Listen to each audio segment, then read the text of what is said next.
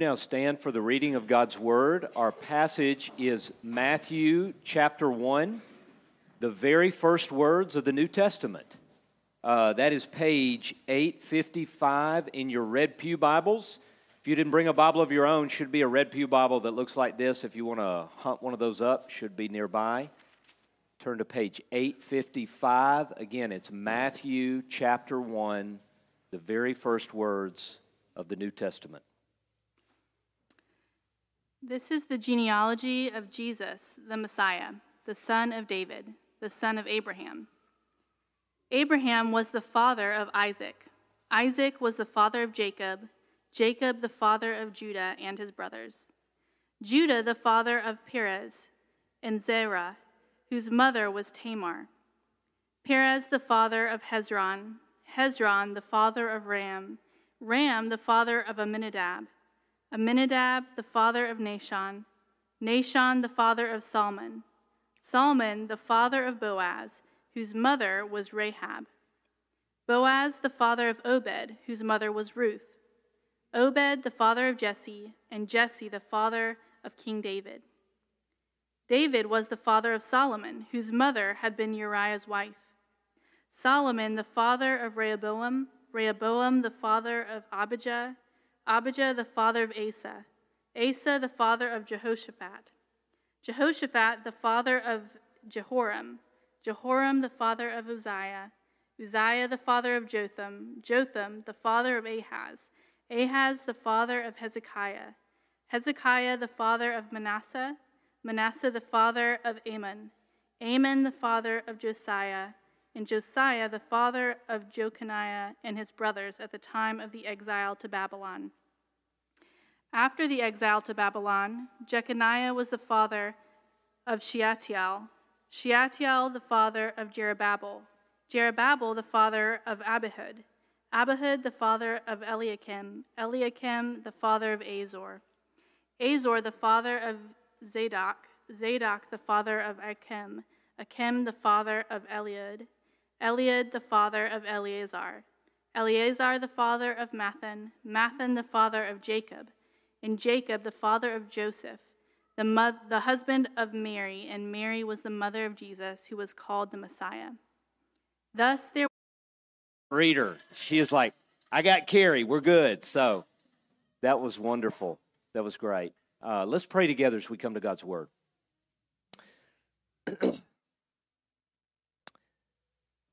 Father, what we celebrate uh, in this time, the sending of your Son, the breaking into human history of God Himself.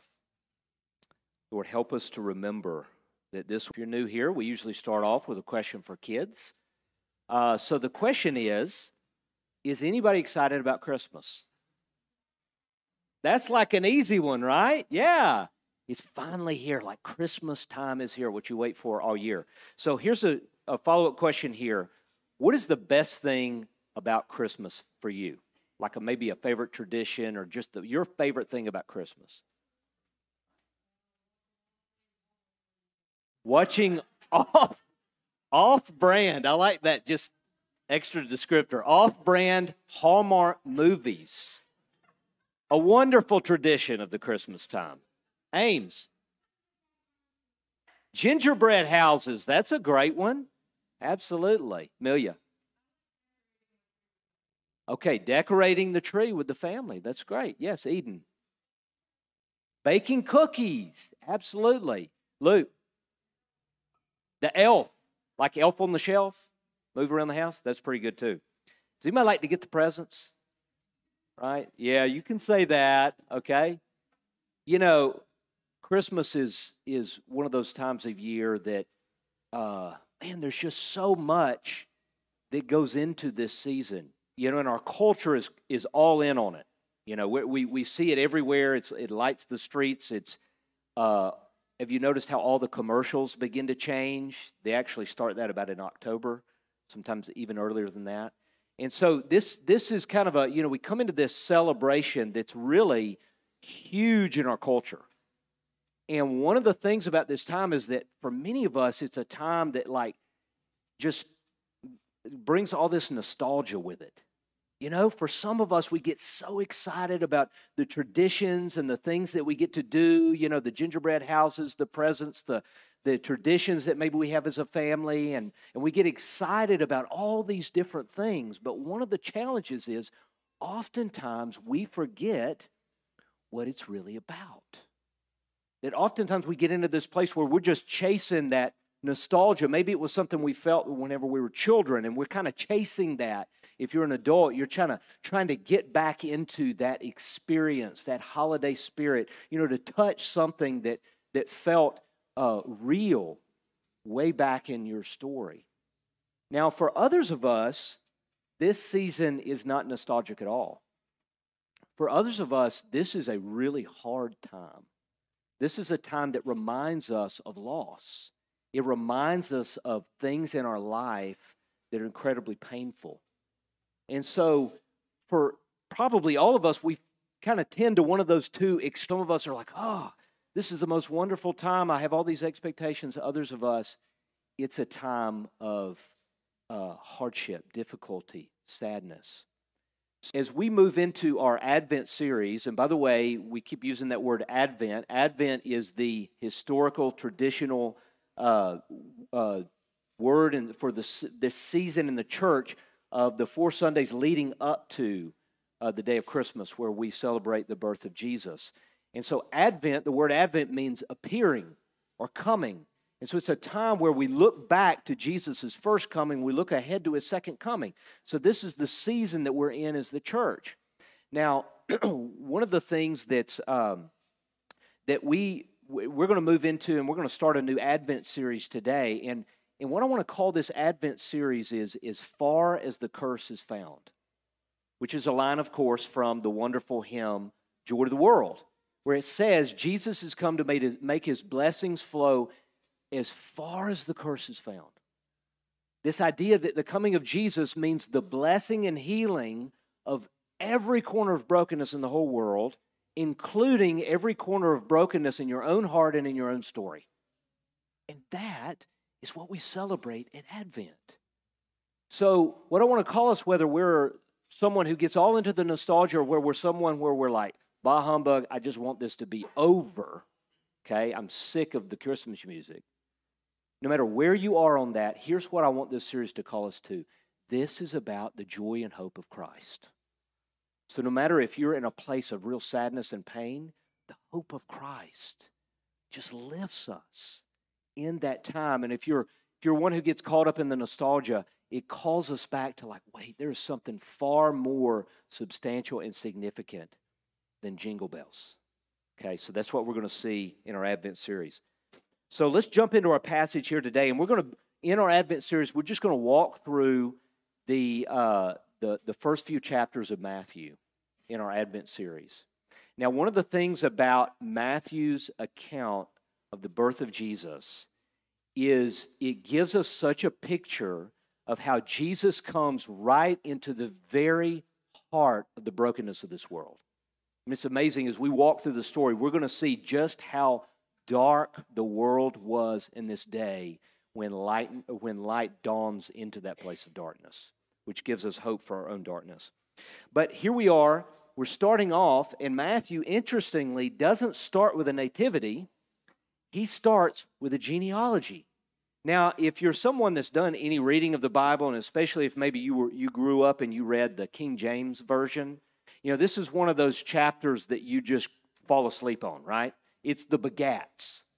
You, ever, you know if you're if you're familiar with that, you know such and such begat such and such. I mean, this is not that much better, right?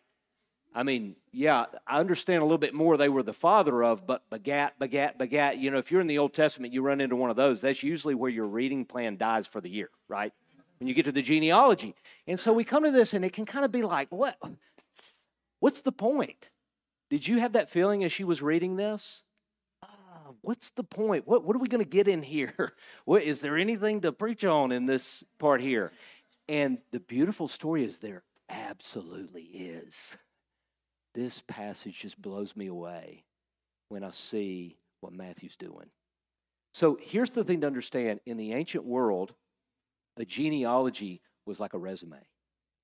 You know, to in, in the ancient world that was very patriarchal, it was very rooted in your family and your ancestors, and that was your story. Your identity came from who came before you, who your family was, what they had done, what had those people done in your line. You know, we're kind of in the Western world, we're very individualistic, and we don't even probably know much at all about our great grandparents, much less anywhere beyond that. But in the ancient world, it was everything. It was who you were, it was your resume, it was your status. Here's who I am. And so Matthew wants to start you with saying, Here's who he was. And he's walking us through this genealogy, and he mentions two prominent ancestors for Jesus. Right off the bat in verse 1, we see this a record of the genealogy of Jesus, Christ, the son of David the son of Abraham. And that's where he starts the genealogy. Now, question What's the big deal about Abraham and David? Why is it so important that, that we know that Matthew wants us to be clear that Jesus is the son and descendant directly of Abraham and David? Why is that so important? Well, you need to know something about the Old Testament. And the whole Old Testament is built on two promises that God makes, one each to David and to Abraham. You see, way back in the book of Genesis, God comes to Abraham, this guy who's in his upper 80s. He's got no children. And I'm going to make your descendants as numerous as the stars in the sky. And through your seed, your descendant, I am going to bless all nations of the world. Huge blessing, especially coming to a guy in his upper 80s. And the book, the Bible, is all about God bringing that promise to fulfillment. So, Matthew's wanting to say, yeah, yeah, you remember that? You remember that promise to Abraham? Jesus is God making good on that promise. But then also, God comes to David much later, maybe a thousand years after Abraham, and God comes to David when he's king over Israel. And he says, David, I'm going to make a covenant with you and one of your sons is going to sit on your throne, and his throne will never end, and it will fill the whole world. And through him, I will usher in the kingdom of God. I'm going to transform the whole world through his reign. Right in the, the reading that we heard from Amelia right at the beginning of our service was a prophecy from Isaiah 9. It's a part of that prophecy that the son of David, that the government would be on his shoulders, and that the increase of his of his reign and rule, there will be no end. Worldwide peace, the transformation of all things. It's quite literally the biggest promise you could ever imagine. God says to David, one of your sons, through him, I'm going to change the whole world. I'm going to fix everything that's broken in this world. Justice is going to roll down like a mighty river. Peace will fill the whole earth. My glory will saturate the whole world. Huge. You see what Matthew's saying? All that long list. Three sets of 14. Well, what's the big deal about 14? Well, 14 is a double seven. Now, seven is kind of important in the Bible, right? It's the perfect number. You see what he's saying? He's showing us the perfect symmetry of God's plan. It's a way of him saying, listen, he's controlling the whole thing. He has been at work in every detail. Every begat that took place was by God's careful planning and purpose. In fact, he's fulfilling something that he planned before he even made the world. And all of it centers on the person of Jesus. That's what he's showing us here. Jesus has come to bring all God's promises to fulfillment. And all of human history turns and centers on the person and arrival and work of Jesus Christ. See how big that is? It's huge. So that's his resume. He is the son of Abraham, he is the son of David. But there's something else to see in this genealogy that just blows your mind. I don't know if you noticed this whenever Carrie was reading through this so wonderfully, but it mentions five women in the genealogy. It's very interesting. It's not by mistake. Matthew's up to something here. You see, in the ancient world, you did not include women in a genealogy. Because, especially in such a patriarchal society, the, uh, the succession, the inheriting of land, the inheriting of a throne, Jesus is royalty. That's a part of what Matthew is saying. He is the king because he is descended from David. Well, you go through the male line there. There's no reason to mention a female in this particular purpose here. But Matthew goes out of his way to mention five women. Ancient genealogies did not do this. What is he up to? He's dropping some clues about exactly what Jesus came to do. Now, look at who he mentions here. The first one he mentions in verse 3 is Tamar. Look again. Judah, the father of Perez and Zerah, whose mother was Tamar. Okay, well, who's Tamar? Well, you need to know that story from Genesis 38. Judah, who's in the line of Jesus here, uh, was a son of Jacob. Uh, um, Judah uh, has a son who is married to Tamar. Well, he dies. She becomes a widow. She's not conceived a child. And so, in order to conceive a child, she dresses up like a prostitute, and her father in law, uh, Judah, sleeps with her. She conceives and has a child. So, what do we got there? We got uh, some prostitution going on, and we have some incest going on. What the heck is going on? Why you put that in a genealogy? What else does he show? Look at what we see here in verse uh, verse five. Salmon, the father of Boaz, whose mother was Rahab. Okay, well, who's Rahab? Well, you need to know that story. Go back to Joshua 2. Whenever the spies of Israel come into uh, Jericho, they're spying out the land. Somebody tips them off. Rahab was a Canaanite. She was a prostitute. Do you hear a theme here? And she brings them into their house and protects them. And they make a covenant with her. Your family will be saved whenever we invade Jericho. And she actually converts to Israel. But she's a Canaanite and a prostitute. Matthew, what are you doing here? Next, we have Ruth. Now, we just talked about that. Our fall sermon series was all about the book of Ruth. What do we learn about Ruth? Ruth was a Moabite who was the mortal enemies of the Israelites, an outsider. Why do you put her in there? Again, building this picture about the purpose of Jesus. Then we have David. Look at what he says in verse 6. David was the father of Solomon, whose mother had been Uriah's wife. Now, this is a masterful little literary note here. Her name was Bathsheba, but he doesn't say her name. Not as a slight to her, because he wants to draw you back into the reality of the story. Now, this is a story about David in 2 Samuel 11, where David, when his army is off to war, he sees the wife of one of his top military commanders bathing on a roof. His heart lusts after her. He sends for her. He brings her. He commits adultery. And then to cover his tracks, he puts Uriah, her husband, his most loyal commander, on the front lines of the army so that he would be cut down in battle. So we got adult, it's just the Holy Spirit. Nothing going on here. No premarital sex going on here. Just Holy Spirit. No. It's the only way we're saved. It's the only way we're made right with the Father entirely, 100% by grace. You get there through your brokenness. It is our need that makes us fit for the salvation of God.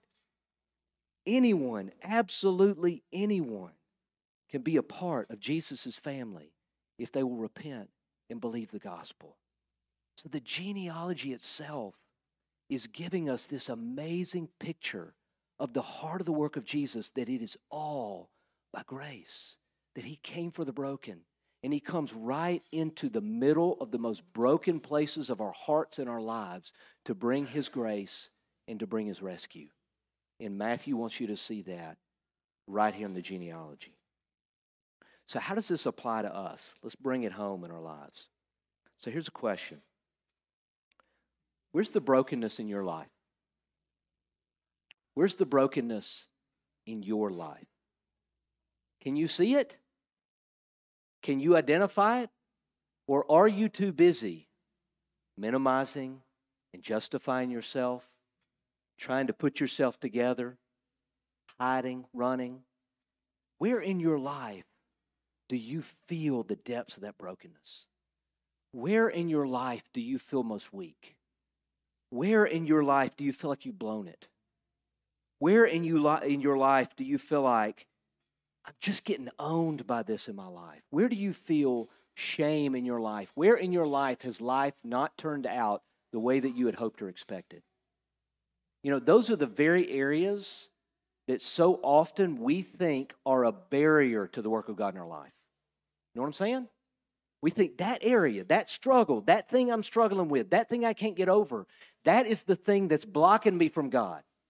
So, what I got to do is I got to fix it. If I want to get to God, I got to fix this. I got to get it together.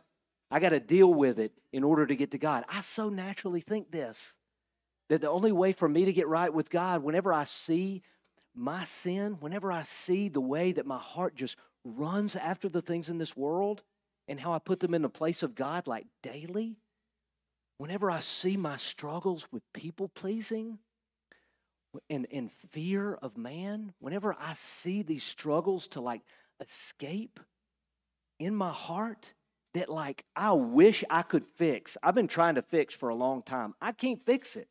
I'm still struggling. In those areas of my life, deep down, I feel like God, in order to fully come to you, I got to fix this in my life. I can't just come like this. Can you resonate with that? But here's what I want to ask right here. What if those areas of brokenness and struggle in our life, what if those are the very areas God wants to meet us with His grace? What if those are the very areas where we have a chance to see, I can't do it? I'm broken. I can't fix myself. I can't clean myself up. I got to be rescued. I need a Savior. What if those are the yourself and the end of your resources and the end of your strength, and you actually meet Jesus? You know that's how grace works? Grace is for sinners, it's not for righteous people. If you are righteous, or you think you're righteous, or you think you're almost there, you're getting close, grace just doesn't do much for you. But if you're utterly broken, and you realize there's something in your life that is just showing you I'm in desperate need of rescue, that is the place where you meet and you discover and you receive grace. That's where we get changed. That's how this applies. See, he's not saying clean up to come to me. Brokenness, brokenness to bring light and transformation. And so I wonder if God is just saying to you, I want to go in there. I want to come with my grace into that place in your life. You see, this is the hope and the meaning of Advent, of the coming of Jesus. The grace of Jesus is for us in the most broken places of our life, and that is the exact place He wants to appear. He wants to show up, and He wants to come with His transforming grace in our life.